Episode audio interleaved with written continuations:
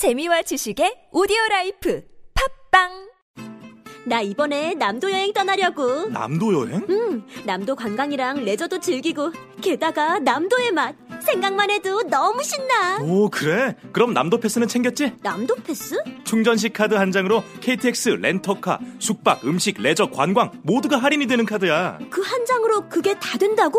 70개 브랜드 260만 매장 전국 어디서나 할인받는 카드라고. 남도 패스! 남도 패스 한 장 들고 남도 여행 떠나세요.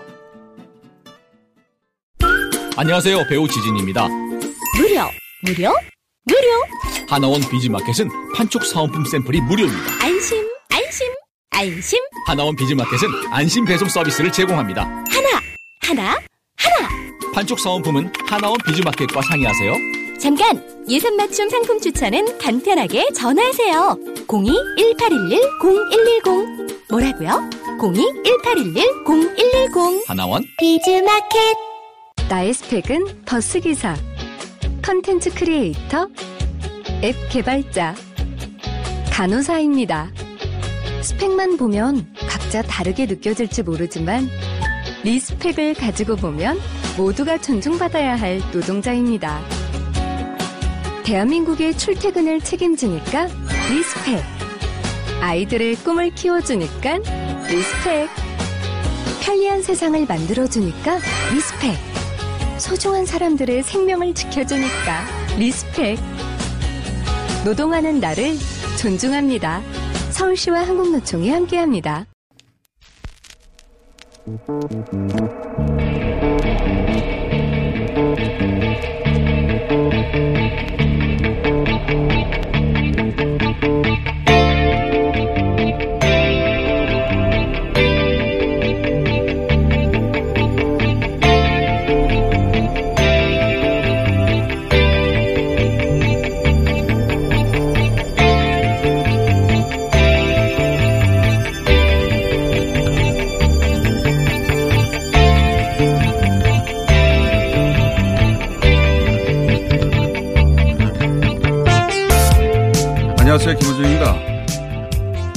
2001년이 다시 시작되는 1월 1월입니다.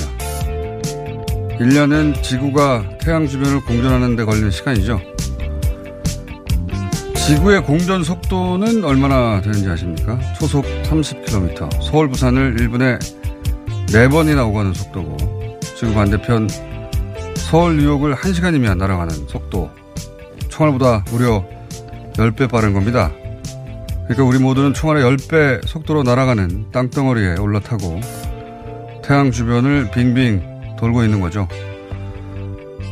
우주는 참 신기합니다. 중력이 뭔지 배워 알게 된 것과 그걸 온전히 이해하는 것은 별개의 일이죠. 사실 우주 현상을 보며 알게 되는 것과 별개로 대부분은 대체 왜 그리 된 건지 이해가 안 갑니다. 하지만 그렇게 신기한 우주의 힘 중에 개인적으로 제대로 이해하고 있는 게 한 가지 있습니다. 작용과 반작용. 힘이 작용하면 반드시 그에 반하는 힘이 작동한다. 대한민국에서는 최근 헌정사상 최초의 탄핵과 70여 년 만에 한반도 냉전체제 해체라는 거대한 힘이 작용을 했죠. 작년 하반기는 그 작용에 대한 반작용을 경험하는 시간이었습니다. 아마도 그 반작용은 올해 내내 계속되겠죠. 뉴스 공장은 그 작용과 반작용의 역사를 올해도 맨 앞줄에 서서 빠짐없이 중계하고 논평하고 증언하겠습니다. 김호준의 다짐이었습니다.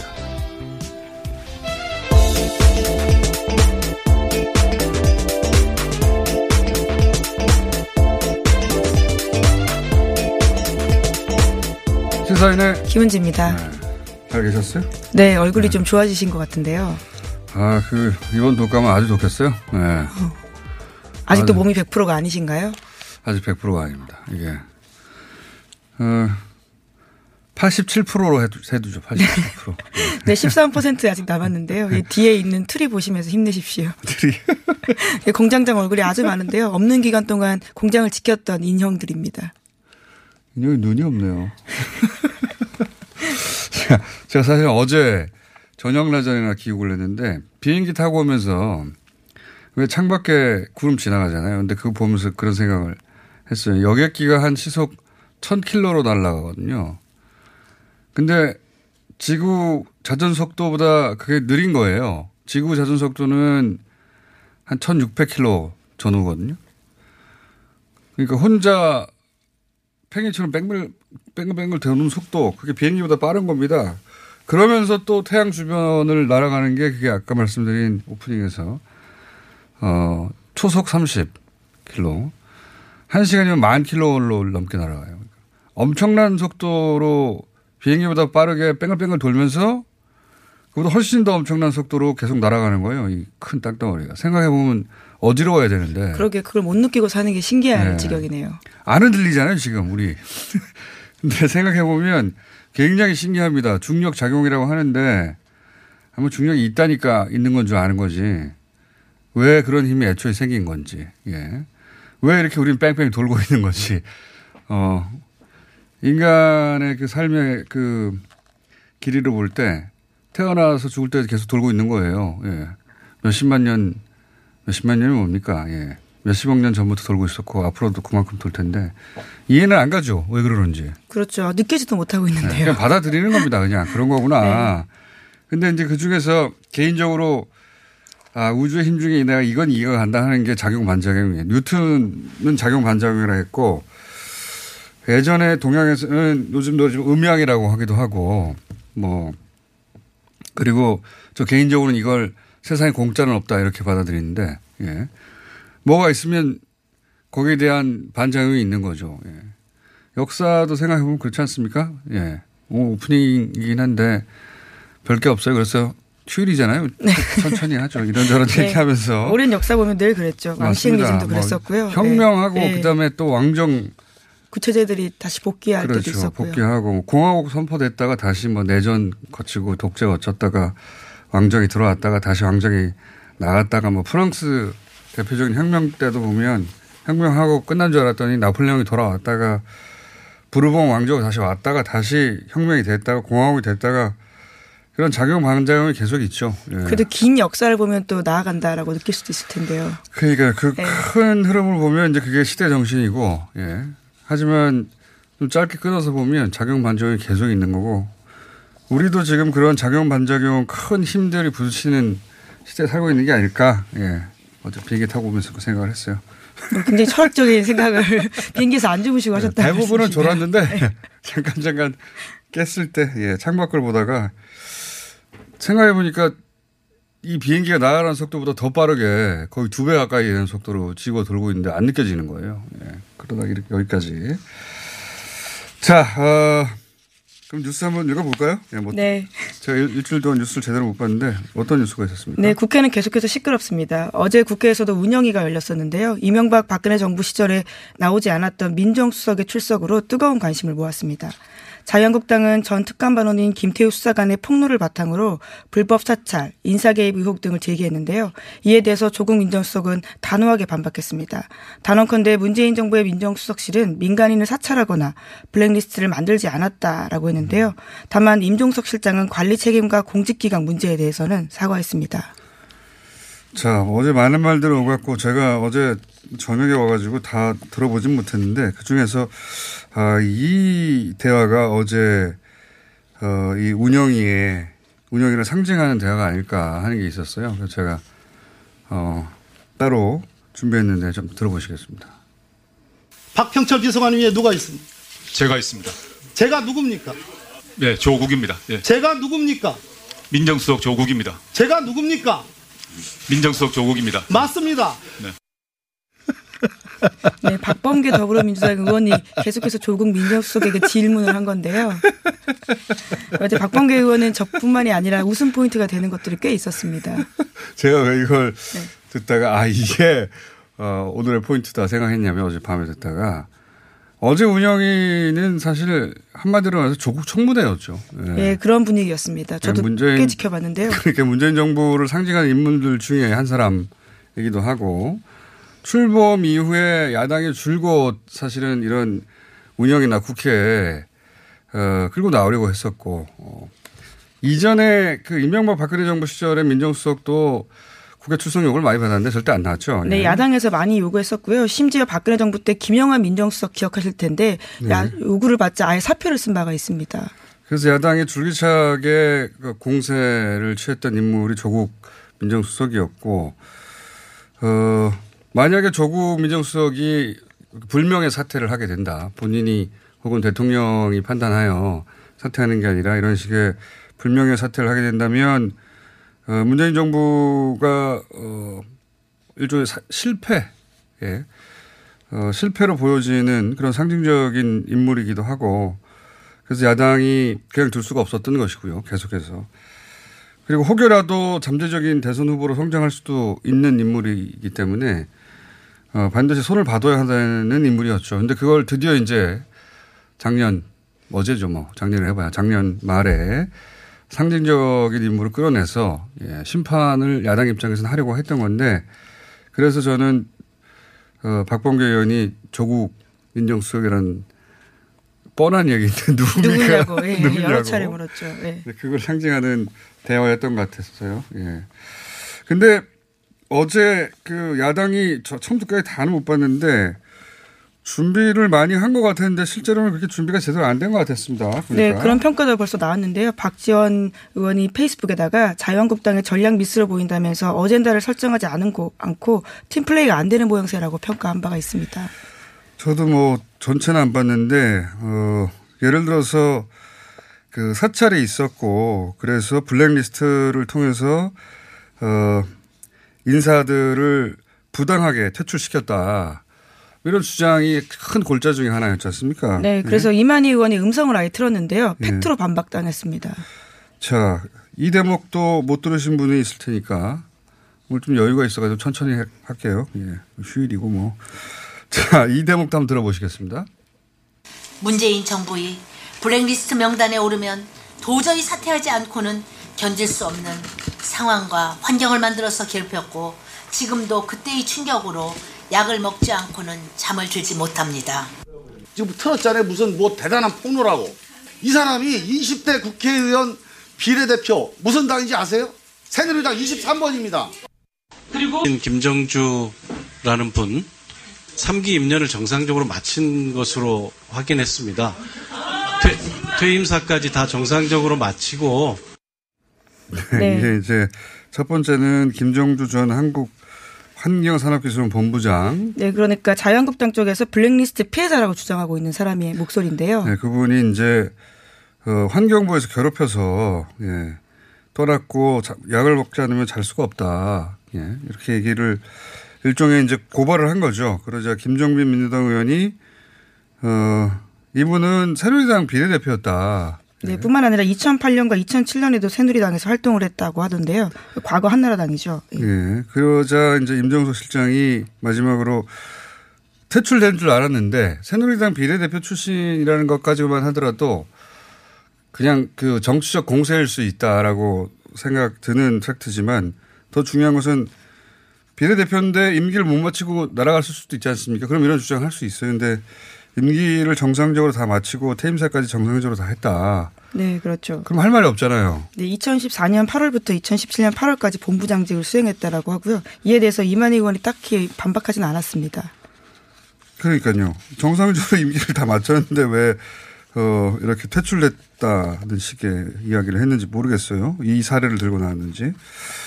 어쨌든 그래서 여기서 한 방이 나왔어야 되는데 예, 대표적인 어, 괴롭힘을 당해서 블랙리스트에서 퇴출된 인사라고 했던 사람이 알고 봤더니 새누리당 비례대표였고 임기를 다 채웠다. 임기를 다. 채웠고 예. 뭐 거론되는 분들이 임기를 다 채웠어요 보니까. 예. 네, 어제 그렇게 임종석 실장이 밝혔는데요. 대부분이 재직 중이고 혹은 현재 재직 중이거나 자진 사퇴했다라고 했고요. 상임이사는 92%가 임기를 채웠거나 현재 재직 중이다라고 밝혔습니다. 그러니까요. 예. 그래서 딱 사례를 들고 나온 게 바로 이분이었는데 이분도 임기를 채운 것으로. 예. 코미디성이었어요, 좀. 예. 네, 그래서 어제 전희경 의원은 이렇게 주장하기도 했는데요. 변종 블랙리스트다라고 이야기했습니다. 그 의미가 뭡니까?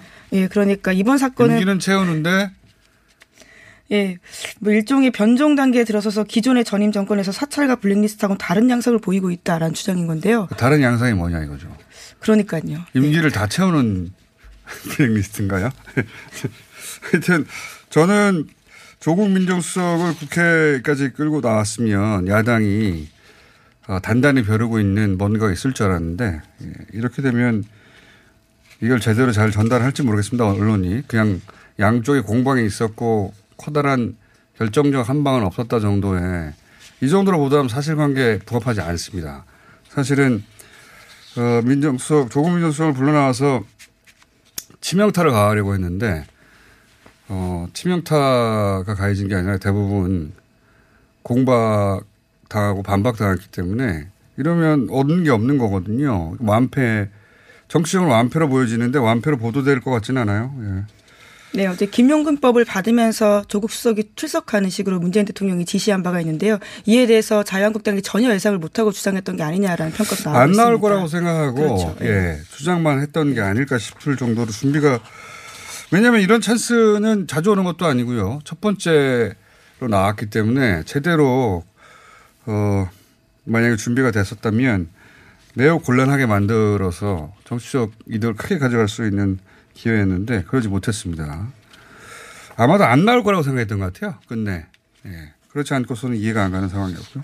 어쨌든 어제 공방이 크게 있었는데 대체적으로 자유한국당 입장에서는 실속이 전혀 없었다. 예. 네, 그래서 현재 국정조사 같은 것들을 또 주장하고 있는 상황입니다. 자, 어, 다음 뉴스는 어떤 게 있었습니까? 네, 오늘 김정은 북한 국무위원장의 신년사가 나옵니다. 며칠 전 친서를 보낸 터라 남북관계, 북미관계에 의미 있는 메시지가 나오지 않을까 하는 기대감이 올라가고 있는데요. 관련해서 북한 쪽 상황을 살펴볼 수 있는 매체 내용이 있습니다. 어제자 북한 노동신문 기사인데요. 미국 내 전문가들 말을 인용하는 형식으로 북한이 지금까지 하겠다고 한 것은 다 해왔다라고 썼습니다. 그러면서 세계가 김정은 위원장의 신년사를 주목하고 있다라고도 썼습니다. 뭐 세계가 주목한다고 쓸만합니다. 북한의 신년사는 원래 의례적인 좋은 말만 쭉 나열하는 게 아니고 대외적으로 이제 1년 계획을 공표하는 거고 네, 그렇죠. 예. 각오도 밝히는 건데 특히 김정은 위원장 시대가 시작되면서 이 신년사가 굉장히 어, 직설적이고 과감하고 솔직했어요. 예. 본인의 잘못을 인정하기도 하고 어, 전반적으로는 김정은 위원장 시대에 들어서서는 신년사에 나온 내용 하겠다고 하는 내용을 실제로 하죠.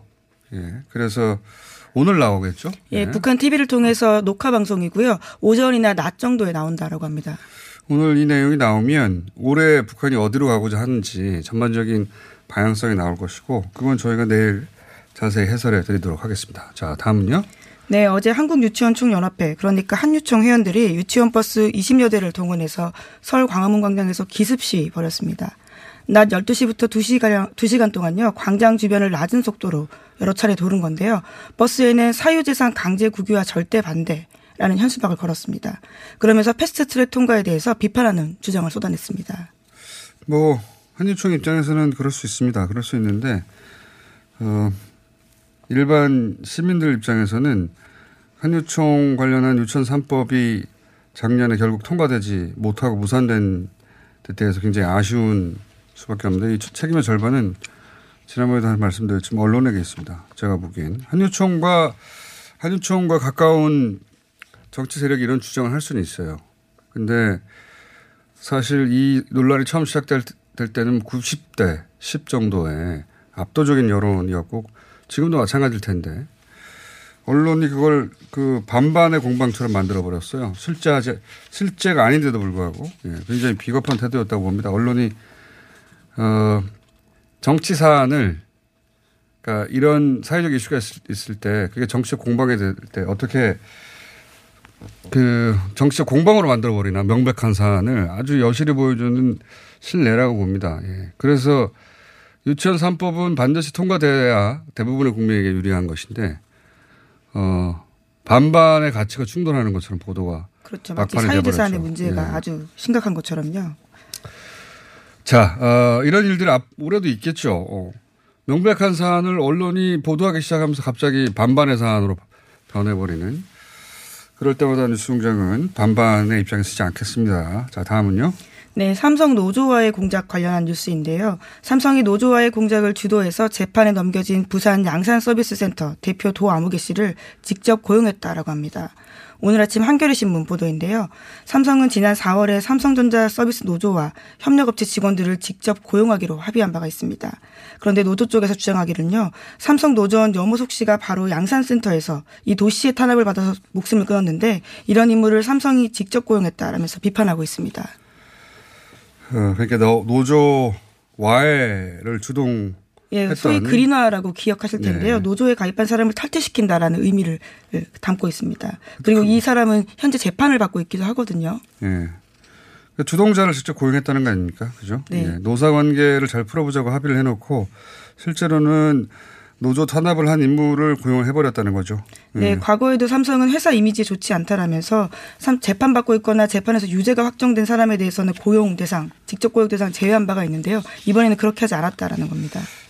어, 이건 아마 이제 재판을 받고 있으니 그 삼성의 불리한 진술이나 증언을 하지 못하게 하는 목적이 아닐까. 관리, 예. 예. 관리에 들어가는 게 아닐까 싶습니다. 자, 삼성 관련 뉴스도 올해 계속 뉴스 문장을 다루겠습니다. 다음은요. 네, 한일 레이더 갈등과 관련해서 일본이 영문판 동영상까지 배포했습니다. 이에 정부가 대응하는 동영상 제작에 착수했는데요. 국방부 당국자에 따르면 해당 동영상을 대상해서 군 관계자가 내용을 반박하는 식으로 영상을 제작하고 있다라고 합니다. 이것도 이제 제가 없는 동안 벌어진 일이던데 처음에는 무슨 일인가 싶었더니 알고 보니까 이제 일본이 생트집을 잡는 거였어요. 네, 제가 궁금한 것은 어 왜 일본이 이런 생태집을 잡을까? 연말. 네. 어, 가만히 생각해 보면 저희가 이거 3부에서 좀 다루긴 할 텐데요. 일본이 올해 중요한 선거가 있습니다. 하나는 지방선거, 지자체장 뽑는 거죠. 굉장히 중요하죠. 그리고 참여한 선거가 있어요. 중요는 하원이고 참여는 상원입니다. 상원. 어, 이 두 선거가 연달아, 연달아 있는데 그래서 아마 그 북한이 이제 충분히 제 역할을 못하지 않습니까? 일본 정치에서 요즘. 과거처럼 활용하지 네. 못한다라는 의미시죠. 네. 그래서 우리 그 남한도 끌어다가 쓰는 게 아닌가. 뭐 이런 생각을 저는 합니다. 근데 우선 예. 아베가 강경 대응해서 지금 한 한일 관계가 꼬이고 있는 건 사실이거든요. 더 심하게 꼬이고 있습니다. 그 아베가 누군가 끌어들여서 긴장을 조성하고 일본의 아베를 중심으로 한 극우 세력이 득세를 하려면 적이 존재해야 되는데 그 적으로 러시아나 중국은 버거운 면이 있고 한국은 항상 만만해 왔거든요. 근데 그 전에 이제 북한만 때리는 걸로 충분했는데 이제는 그게 쉽지 않으니까 남한까지 끌어들여 가지고 군사적으로 말도 안 되는 소리를 하기 시작한 게 아닌가 저는 그렇게 생각이 듭니다. 예. 자세한 내용 일본은 왜 그러는가 하는 내용은 저희가 3부에서 좀 다뤄보겠습니다.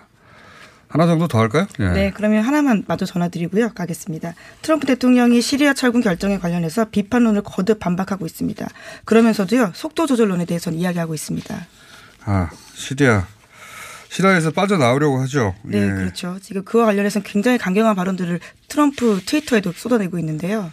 어, 민주당 혹은 뭐 공화당 내 일부도 다 비판하는 양상인데 사실은 미국 입장에 따져보면 더 이상 시리아에서 먹을 게 없어요. 예. 예전에 이라크 같은 경우와는 다르게 어, 이게 잘했다 못했다를 떠나서 트럼프처럼 어, 동맹도 계산하에서 그렇죠. 다 셈법으로 하고 있는데요. 셈법으로 하는 네. 사람의 입장에서 보면 여기서 먹을 게 뭐가 있다고 우리가 러시아가 그 시리아 정부 정부군과 손을 잡았는데 정부군이 이겼잖아요. 예. 그러니까 어, 반군을 지원했던 예. 트럼프 입장에서는 패배했는데 어, 이라크하고 상황이 다른 거죠. 아프간하고도 상황이 다르고. 먹을 게 없는 거예요, 거기서. 먹을 게 있으면 계속 남겠죠. 그러자 이제, 어, 동맹, 동맹들을 어떡하란 말이냐 하며. 예, 전통적인 차원에서 미국에서 반발이 있는 건데요. 하지만 네. 트럼프는 내가 결정한 거 내가 아닌 다른 사람이 있으면 모두 칭찬받을 거라고. 그것도 맞는 있습니다. 말입니다. 예. 예. 대부분의 이런 분쟁에서 미국이 빨리 빠져나오지 못한다고 항상 비판받아왔는데 이라크나 시리아, 이라크나 아프간에서 시리아에서는 빨리 빠져나오는 게 칭찬받을 요소도 저는 있다고 봐요. 예. 왜냐하면 미국이 먹을 것도 없고 어, 사안만 더 복잡하게 만드니까 IS는 미국이 없어도 사실은 유럽과 또는 러시아와 터키군으로 되지 않겠나 하는 생각도 들긴 합니다. 근데 복잡한 외교전이고 이것도 한번 또 따로 다뤄보겠습니다. 오늘 여기까지 하겠습니다. 시사인의 김은지였습니다. 감사합니다. 서울시 거주자 우선 주차장 공유 관련 속보입니다. 현장 연결해 보겠습니다. 서 기자 나와주세요. 네, 현장에 나와 있는 서 기자입니다. 거주자 우선 주차장 공유, 이게 정확히 무엇인가요? 네, 말 그대로 거주자가 사용하지 않는 시간을 활용하여 타인에게 주차장을 제공해주는 공유 서비스입니다. 아, 그럼 이제 비어있는 주차장을 제대로 활용할 수 있겠네요. 네, 단속 걱정 없이 저렴하게 이용이 가능하고 배정자는 요금 감면 혜택까지 시민 여러분들의 참여로 활성화될 수 있다고 하니 포털에서 공유 허브를 검색해 보세요. 이 캠페인은 서울특별시와 함께합니다. 먹었니? 많이 묻다이가 떠나라. 체지방? 무지 많다이가 떠나라. 콜레스테롤? 많이 높다이가 떠나라. 일석삼조 다이어트 미궁 떠날 땐 체지방 핫 콜레스테롤 핫핫 먹은 만큼 싸주마 새끈하게 비워주마 핫핫핫 체지방 콜레스테롤 완전 분해 완전 배출 일석삼조 다이어트 미궁 떠날 땐 떠날 때 세계 구매 시 빼사랑 밥사바 추가 증정 이벤트 안녕하세요. 배우 박진입니다. 추운 날씨만큼 난방비 걱정도 많이 되시죠? 제가 난방비 아끼는 꿀팁 하나 알려드릴까요? 그건 바로 보일러를 열효율 높은 친환경 보일러로 바꾸는 거예요. 열효율 높은 친환경 보일러는 연간 13만원 정도 난방비를 절약해주고 최대 5만원의 서울시 에코마일리지도 받을 수 있대요. 거기다 미세먼지와 온실가스 배출을 10분의 1로 확 줄일 수 있다니. 우리 집 보일러, 열효율 높은 친환경 보일러로 바꿀 만하죠?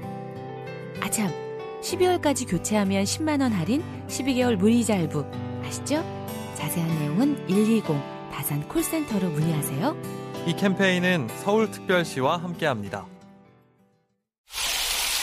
아 시원하다 오빠 나 오빠 로션 좀 안 돼. 저번에도 쓰고 가져갔잖아. 오빠 거 엄청 좋던데 얼굴이 환해지는 게 남자 화장품이 왜 이렇게 좋아? 갈색병 원료, 명품 비피다가 고함량으로 들어가 있다네. 오빠 이거 바르고 얼굴 엄청 환해졌잖아. 아 그게 다 로션 덕분이었구나 빨리 내놔 나 좀 쓰게 바르는 순간 살아나는 환한 얼굴. 여자가 탐내는 남자 로션 헤이브로 맨즈 브라운 올인원 로션 지금 포털에 헤이브로 검색하세요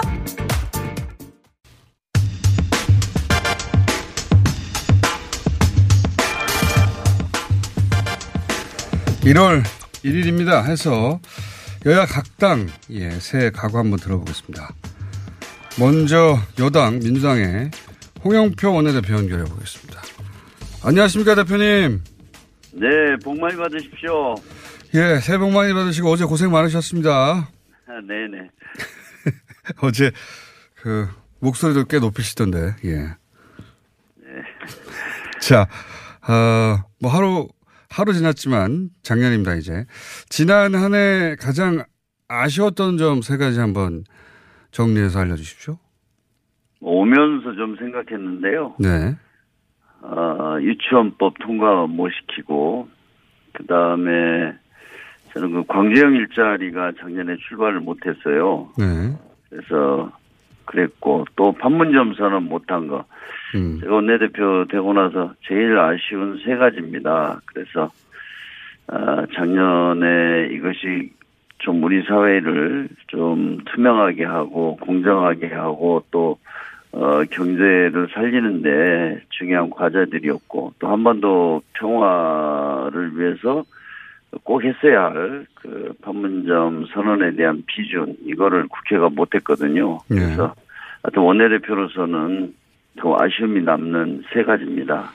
이 광주형 일자리는 그 이제 유치원 3번 같은 경우는 파스트트랙이고 판문점 선언 비준 문제는 뭐 올해 계속 내내 이어질 텐데 그 광주형 일자리는 어떻게 돼가고 있습니까? 그다음 뉴스가 안 나와가지고. 네, 다시 노력을 하고 있어서요. 어, 저도 좀 새해에는 좀 매달려서 반드시 좀 성, 어, 열매를 맺을 수 있도록 그렇게 노력해 보겠습니다. 아, 지금, 어, 이, 그 관련, 관계된 그 기업이나, 어, 또 노동조합이 다시 해야 된다는 것에 대해서는 어, 의지를 분명히 가지고 있습니다. 그렇기 때문에, 에, 저는 조금만 더 양보하면, 어, 좀 이루어질 수 있다, 이렇게 보고, 이것이 우리 한국 경제의 새로운 이정표를 만들 수 있기 때문에 꼭 올해 실현되도록 그렇게 하겠습니다. 그 말씀 하시니까 저희가 공통 질문 세 가지가 어, 지난 한해 가장 아쉬웠던 점 세 가지요. 올해, 올해 반드시 이루고 싶다, 해결하고 싶다 하는 과제 세 가지 여쭤보기로 했는데, 어, 올해 꼭 이루고 싶은 당 차원에서든 개헌 지역으로든 세 가지는 뭡니까? 어, 사실 뭐 무엇보다도 저는 국민들이 체감할 수 있는 어떤 포용 국가를 좀 진전시켜내는 거라고 생각합니다. 아, 뭐 저는 뭐 세 가지 이렇게 얘기하는데 첫 번째, 두 번째, 세 번째가 어, 우리 포용 국가를 에, 우리 국민들이 정말 함께 공감하고 함께 이루어내고 또 거기서 많은 성과가 나오는 그런 한 해가 되었으면 합니다. 포용 국가라는 용어 자체가 사실 언론에 그렇게 등장을 많이 안 해서 네. 포용 국가가 무엇인지 세 가지가 아니라 한 가지라고 말씀하셨는데 사실 우리 사회에서 어떻게 보면 가장 큰 문제, 예. 우리 사회가 몇십 년 동안 많은 것을 뭐 산업화 민주화를 이루어왔지만 가장 큰 문제는 경제적 불, 경제적 불평등 아닙니까? 이 양극화를 어떻게 해결하느냐 이것이 예. 뭐 우리나라뿐만 아니라 세계 모든 나라들이 지금 도전하고 있는 과제입니다. 그런데 그런 문제들을 극복하면서도 지속 지속 가능한 경제를 만들고 또 어, 함께 나누는 그런 경제를 만들어 가자. 이게 이제 포용 국가 아닙니까? 그런데 이 길이 사실 쉬운 길이 아닙니다. 그래서 어, 저는 우리가 어, 포용 국가의 모델을 이렇게 에, 제대로 만들어서 전 세계에 이렇게 양극화 문제를 해결하는 그런 어떤 국가로 되는 것을 저는 소망하고 있습니다. 알겠습니다. 경제적 불평등, 양극화 문제를 반드시 해결 하는 것이 목표고 그것을 포용국가라고 부른다. 이렇게 말씀하신 거라고 이해했고요. 네. 그러니까 이게 1, 2, 3번 세 가지 꼭 이루고 싶은 바를 저희가 여쭤봤는데 세 가지가 다 생각이 안 나셔가지고 예. 한 가지만 하신. 거죠? 그, 그리고 올해는 이제 사실 저는 한반도 평화에 있어서 예. 실질적인 어떤 어, 성과들이 나오고 그걸 통해서 어, 분단 70년 만에 우리 한반도에 큰 어떤 대 에, 평화 어떤 번영의 그런 새로운 시대가 열릴 거라고 확신하고 있습니다. 그래서 아마 작년하고도 다른 어떤 새로운 것들이 에, 한반도에서 많이 일어날 수 있고 그것이 우리들의 미래를 위해서 대단히 중요하다. 그렇기 때문에 에, 그것을 우리 함께 에, 힘을 모아서 어려움을 극복해서 반드시 성공시켜야 된다 이렇게 생각하고 있습니다. 나머지 하나는요. 세 가지인데 그러면. 아 올해는 제가 좀 아, 좀 국회가 예. 좀더 어, 우리 어떤 어, 미래를 위해서는 함께 에, 그 초당적으로 힘을 모으는 또 일하는 그런 국회가 되었으면 좋겠습니다. 알겠습니다. 뭐 원내대표이기 때문에 제 일과 관련해서 그런 소망을 갖게 됩니다. 네. 알겠습니다. 그러면 인사말 한마디 주시고요. 청취자 여러분에게. 어, 오늘 여기까지 하겠습니다. 어, 올해 우리 김호준 공장장께서 어, 또 좀 저좀 많이 불러주시고요. 네. 예. 아무튼 그 뭐 우리 공장장께서 많은 역할을 하셨는데 우리 우리 한국 사회를 좀 더 밝게 하고 또 함께 상생하는 사회로 만들기 위해서 어 제게도 많이 에너지를 좀 넣어주시기 바랍니다. 알겠습니다. 자주 모시겠습니다. 감사합니다. 오늘 여기까지 듣겠습니다. 네, 감사합니다. 네.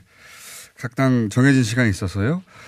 어, 이어서 자유한국당 순서인데, 어, 김병준 비대위원장 그리고 나경원 원내대표 모두 오늘 일정이 되지 않는다고 합니다.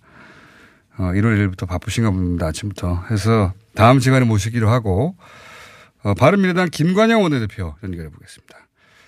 안녕하세요, 대표님. 네, 안녕하세요. 네, 김관영입니다. 네, 저희 공통 질문 드렸는데 지난 한 해 가장 아쉬웠던 점 세 가지 그리고 올해는 꼭 어, 이뤄내겠다 하는 과제 목표 세 가지 이렇, 이렇습니다. 먼저 작년 한 해 아쉬웠던 세 가지를 꼽자면요. 예, 작년에 그 촛불 민심을 이어서 선거제도 개혁을 꼭 했었어야 되는데 네. 연동형 비례대표제의 예. 선거 개혁에 관한 상당한 열기가 있었음에도 불구하고 예. 에, 거대 양당의 이 기득권의 벽을 실감을 했습니다. 네. 그나마 에, 단식을 통해서 물꼬를 조금 텄는데 에, 그 상당히 아쉽습니다. 선거제. 두 번째는 예. 이 국회 특활비를 바른미래당이 앞장서서 폐지를 했는데 예.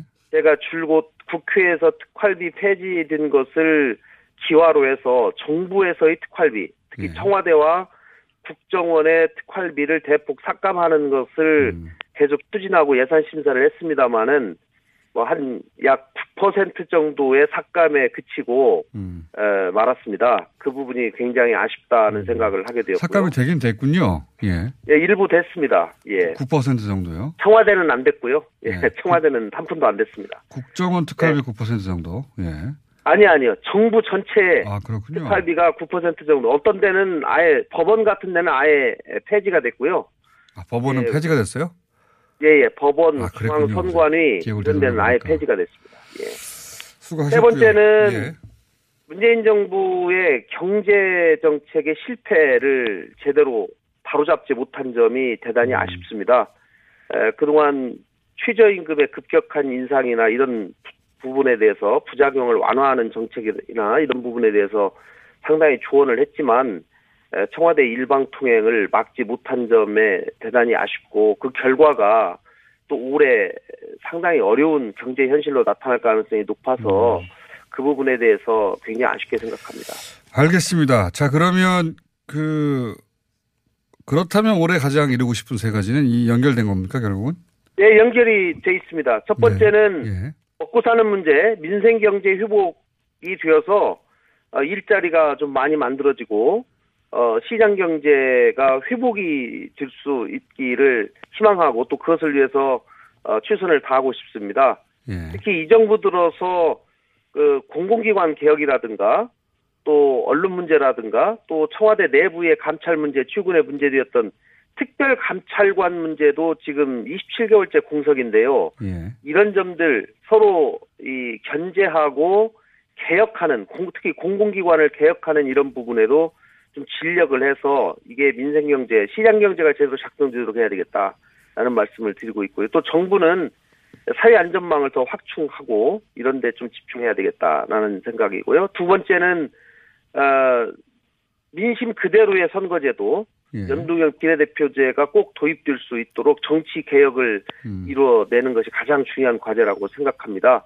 아, 이것은 에, 새로운 정치 제도를 만들어서 대한민국을 새로 설계하는 문제라고 생각하고요. 세 번째는 에, 국민들로부터 좀 신뢰받는 국회를 만들어서 성과를 성과를 내는 어, 제대로 된 민생 개혁 법안들을 좀 제대로 어, 통과시킬 수 있는 올 한 해가 되었으면 좋겠습니다.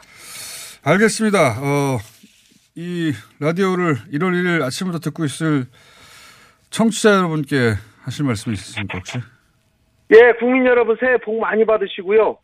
어, 정말 경제가 어렵습니다만은 이럴 때 서로 어려운 분들끼리 손을 잡고 희망을 가지시라는 말씀을 꼭 드리고 싶습니다. 바른미래당이 싸움하고 대결하는 정치가 아니라 일하는 국회를 꼭 만들어서 민생을 최우선으로 챙기는 그런 정당이 되어서 여러분들의 삶에 조그마한 보탬이 되겠습니다. 힘내십시오. 알겠습니다. 근데 그 끊기 전에 궁금해서 예, 예. 예. 저희가 어제 손학규 대표 어, 섭외를 했다 갑자기 밤에 급한 예, 일이 예. 생기셨다고 바, 바꾸셨어요. 예, 예. 혹시 건강이 안 좋으신다든가 뭐 다른 일이 있나요? 아니요, 뭐 저는 정확하게 잘 못 들었고요. 뭐 비서실에서 오늘 아침에 이것 좀 해달라고 갑자기 아좀 그렇군요. 해달라고 그렇게 연락만 받았어요. 죄송합니다. 예, 네. 예, 예. 아침에 만나면 한번 확인해 보겠습니다. 알겠습니다. 알, 알, 알게 되시면 연결, 연락해 주십시오. 네. 예, 예. 새해 복 많이 받으세요. 네, 감사합니다. 새해 복 많이 받으십시오. 새해 복 많이 받으시고요. 자, 이어서 평화민주당 들어보겠습니다. 평화민주당의 정동영 대표 연결되어 있습니다. 안녕하십니까? 예, 민주평화당의 정동영입니다. 제가 평화민주당이라고 했죠. 죄송합니다.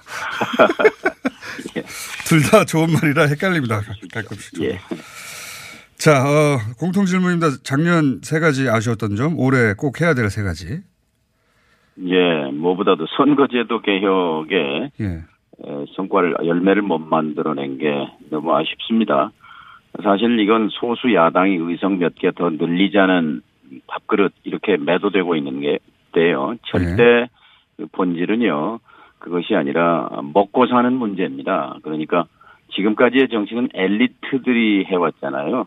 예. 뭐 박사거나 교수거나 변호사거나 뭐 사장이거나 아니면 기자거나 뭐 등등 그런 엘리트 정치로부터 우리 사회에 숫자가 많은 소상공인, 청년, 비정규직, 농민, 보통 사람들의 대표들이 국회에 들어오도록 하자는 것입니다. 이렇게 됐을 때 정치가 정쟁 중심에서 먹고 사는 문제로 어, 바뀌게 된다는 게 저의 에, 확신이고 또 이것은 어제 오늘 얘기가 아니라 김대중 대통령 때부터 이루고자 했던 꿈이거든요. 이것을 어, 그 제대로 어, 열매를 못 맺은 게 굉장히 아쉽습니다.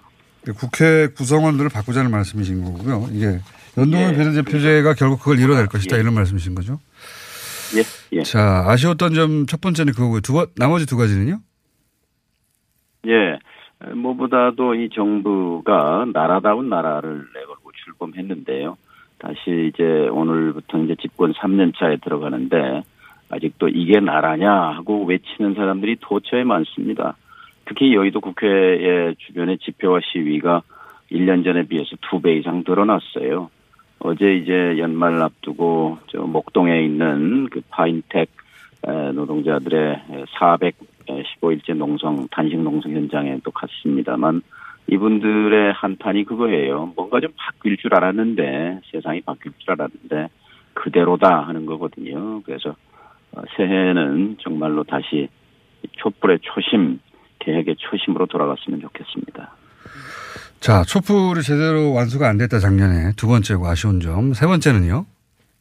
예, 저희 당으로서는 특히 청년들의 죽음, 김용균 군, 박준경 씨 등 20대, 30대의 좌절이 너무 안타깝습니다. 그러니까 청년들이 이 한국 사회의 현실을 현시창 이렇게 부릅니다. 현시창이라는 건 현실이 시궁창이다 하는 얘기거든요. 얼마나 참 참혹한 표현입니까? 청년들에게 뭐든지 열심히 하면 꿈을 이룰 수 있다는 그런 희망 대신에 현시창이라는 얘기가 아 이렇게 회자될 그런 현실이 너무 안타깝고요. 그런데 청년들이 항상 일어섰을 때 이 나라가 식민지에서 독립으로 독재에서 민주화로 세상이 바뀌어 왔거든요. 그래서 이제 청년들이 이 세상의 주인이 될 수 있도록 저희 당이 앞장서서 그 길을 열겠습니다. 자 올해 역점 과제는요? 역시 세 가지입니다. 뭐보다도 선거제도를 꼭 어, 바꿔서 어떻게 바꾸느냐? 국민 뜻대로 그러니까 사표가 없이 사표가 없이 국민 뜻대로 하면 누가 제일 유리하냐면요. 숫자가 많은 집단이 유리합니다. 숫자가 많은 집단이라는 건 소상공인 650만, 청년 1,500만, 비정규직 700만, 농민 300만. 이분들의 목소리가 커지는 걸 의미하거든요. 그렇게 되면은 대한민국이라는 밥그릇, 밥상, 식탁에는 지금 기득권층과 거대 양당만 둘러앉아서 밥을 먹고 밥상을 치워버리는 그런 형국이거든요. 어, 금방 말씀드린 그런 어, 거대한 약자 집단은 뒤에서 그냥 멀거니 밥상 치우는 걸 바라보는 그런 어, 형태란 말이죠. 그래서 이분들이 식탁에 둘러 앉을 수 있는 의자를 놓아드리자 하는 것이 선거제도 개혁이고 이것이 사실은 노무현 대통령이 말 말씀했듯이 대통령 한 번 되는 것보다 훨씬 더 중요한 문제다라는 것입니다. 올해는 그래서 청년 세대와 함께 청년들과 함께 선거제도를 바꾸는 일을 꼭 열매를 열매를 만들어 보고 싶습니다. 1,500만이거든요, 청년이. 예. 유권자의 36%입니다. 그러면 36%면 3분지 1이 넘으니까 300명으로 구성된 국회에서 100명 이상은 청년이어야 정상이에요. 저 북유럽의 복지국가라든지 덴마크나 이런 나라들은 40%가 넘거든요. 청년 20, 30대가요. 근데 지금 300명 국회의원 가운데 30대가 딱 2명 있습니다. 그러니까 이건 제대로 국민의 대표성을 가진 국회라고 보기 어렵거든요. 그래서 무엇보다도 이 선거제도를 바꿔내는 것이 거듭 말씀드립니다만 소수 야당이 의석 몇 개 더 갖자는 것이 아니라 30년 동안 누려온 거대 양당의 기득권을 좀 내려놓고 우리 불쌍한 국민들에게 좀 좋은 정치를 선물하자. 우리도 정치 잘할 수 있지 않냐. 정치가 권력 투쟁만이 아니라 국민의 먹고 사는 문제를 가지고 서로 정당끼리 정책을 가지고 경쟁하고 가치를 가지고 경쟁하고 노선을 가지고 경쟁하는 이런 정치만 되면 우리 국민의 행복도 OECD 최꼴찌에서 올라갈 수 있거든요. 근데 에, 지금 절호의 기회가 놓칠 수 없는 기회가 있는데 안타깝게도 개혁의 최선봉에 서야 할 집권 민주당이 고무신을 바꿔 신었어요. 입장을 바꿔버렸단 말이죠. 고무신을 바꿔 집권이 된 건데요. 대표님, 저희가 합니다. 예, 세 가지 여쭤봤는데 한 가지 말씀하시는 동안 시간이 다 끝나버렸어요. 각당 5분씩 하나는 주셨는데. 불평등 격차를 줄였으면 좋겠고 또 하나는 개성공단이 꼭 다시 열렸으면 좋겠습니다. 알겠습니다. 개성공단 이야기는 저희가 따, 따로 시간을 마련해서 한번 모시겠습니다. 오늘 여기까지 듣겠습니다. 예. 감사합니다. 예, 감사합니다. 네. 자, 저희가 정해진 시간이 있다 보니까 각당 마지막으로 어 정의당 연결해서 정의당의 아쉬웠던 점 그리고 올해 각오 들어보겠습니다. 이정미 대표 연결됐습니다. 안녕하십니까? 네, 안녕하세요. 이정미입니다. 아, 목소리 이렇게 밝으세요? 예.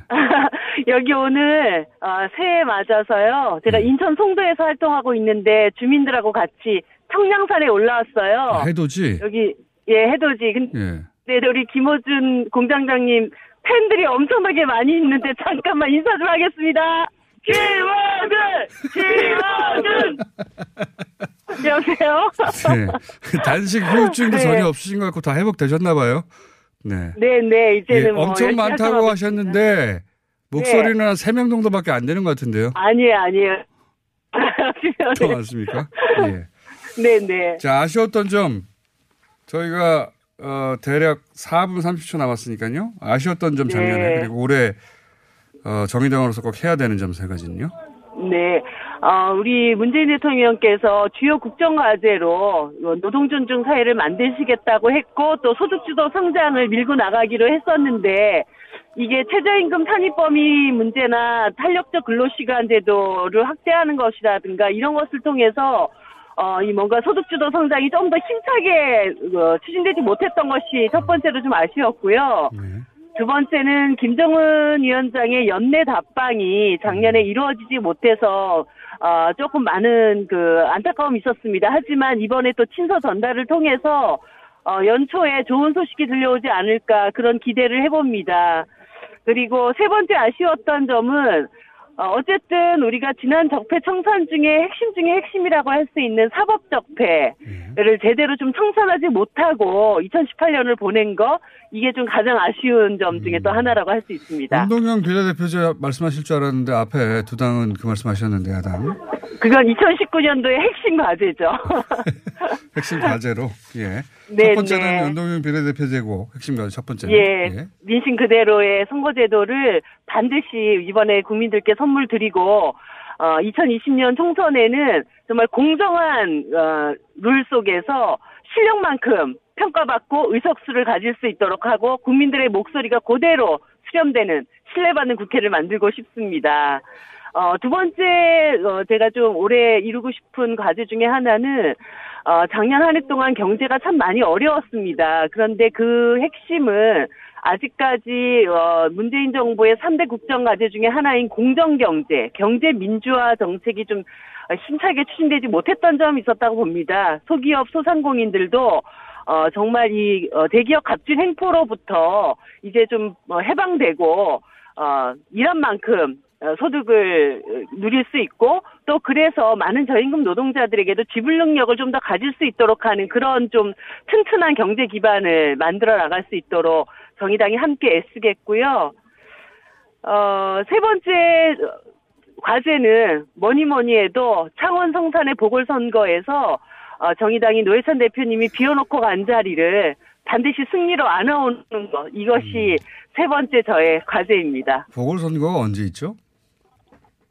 4월 3일 있습니다. 아 이번 4월 3일이군요. 네네. 그때 다른 지역도 몇 군데 있는 걸로 알고 있는데 4월 3일 보궐선거. 네. 예, 정의당 입장에서 꼭 어, 사수해야 되는 자리죠. 예. 그렇습니다. 여기는 뭐 무조건 정의당이 승리해야 되는 곳이기 때문에 살을 걸고 준비하고 있습니다.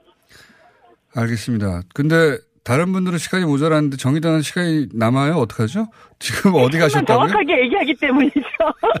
여기 인천 연수구의 청량산이라고요. 지금 굉장히 많은 주민들이 와 계시고 아까 조금 전에 인터뷰 중에 해가 뜨는 바람에 많은 분들이 또 한성을 어, 지르시고 아무튼 이렇게 밝은 해가 우리 서민들의 마음속에도 이렇게 많이 비칠 수 있도록 정의당이 더 열심히 뛰겠습니다. 거기에 혼자 올라가신 거예요? 아니면 정의당 그 당직자들하고 같이 올라가신 거예요? 정의당 당원들하고 예. 지역 주민들하고 다 아까 소리 많이 들으셨죠? 그분들하고 다 함께 한 번 더 들려드릴까요? 자 예. 들려주십시오. 시작. 기워준 기워준 기워준. 네. 세명 많이 정도 되는 것 같은데 보좌관들 아니에요 다? 아유 아닙니다. 이거 좀 보이는 라디오로 보여드리고 싶네. 찍어서 보내주시면 저희가 네. 나중에 올려놓겠습니다. 예. 예, 내일 우리 사실- 공장장님도 네. 항상 건강하시고요. 그리고 어 좋은 뉴스 우리 김어준의 뉴스공장을 통해서 정의당이 더 많이 들려드리도록 하겠습니다. 알겠습니다. 내일 수요 정미소는 사실 이걸로 대치되는데 20초 네, 남았는데 인사말 하시고 오늘 끝내죠. 예. 아, 네, 어, 청취자 여러분, 2019년 황금 대지해에는 이제 슬픈 뉴스, 나쁜 뉴스보다 국민들 활짝 웃을 수 있는 좋은 뉴스 그리고 가슴 따뜻해지는 뉴스 만들기 위해서 정의당이 더 힘차게 달리겠습니다. 정의당 많이 사랑해 주세요. 네, 감사합니다. 네, 감사합니다. 네, 인천 청량산에서 이정미 리포터였습니다. 내일 뵙겠습니다. 아, 내일 안 뵙죠, 이분은.